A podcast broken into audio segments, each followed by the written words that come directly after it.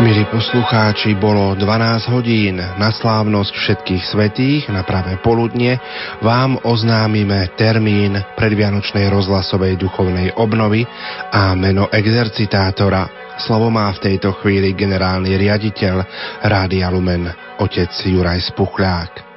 Duchovnú obnovu v dňoch 21.12. a 22.12.2012 bude viesť v našom rádiu Lumen prior benediktínskeho kláštora v Sámpore otec Vladimír Kasan. Prvá adventná nedeľa je prvým dňom prípravy na toto podujatie. V tento deň, ako aj v nedele, budete môcť, milí poslucháči, počúvať nedelné zamyslenia po 8 hodine. Tie isté môžete si vypočuť aj v piatky po svetých omšiach.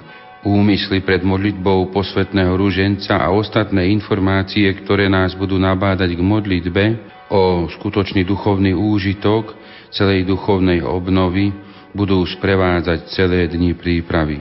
Prosím vás, zapojte sa s nami do modlitieb a prozieb o dobrý a duchovný priebeh pre všetkých poslucháčov ktorí potrebujú naše modlitby, pre všetkých, ktorí sa na túto duchovnú obnovu pripravujú.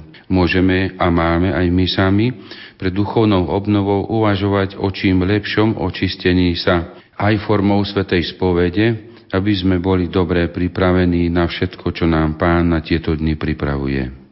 Prior benediktínskeho kláštora v Sampore otec Vladimír Kasan reaguje na toto vyhlásenie nasledovne.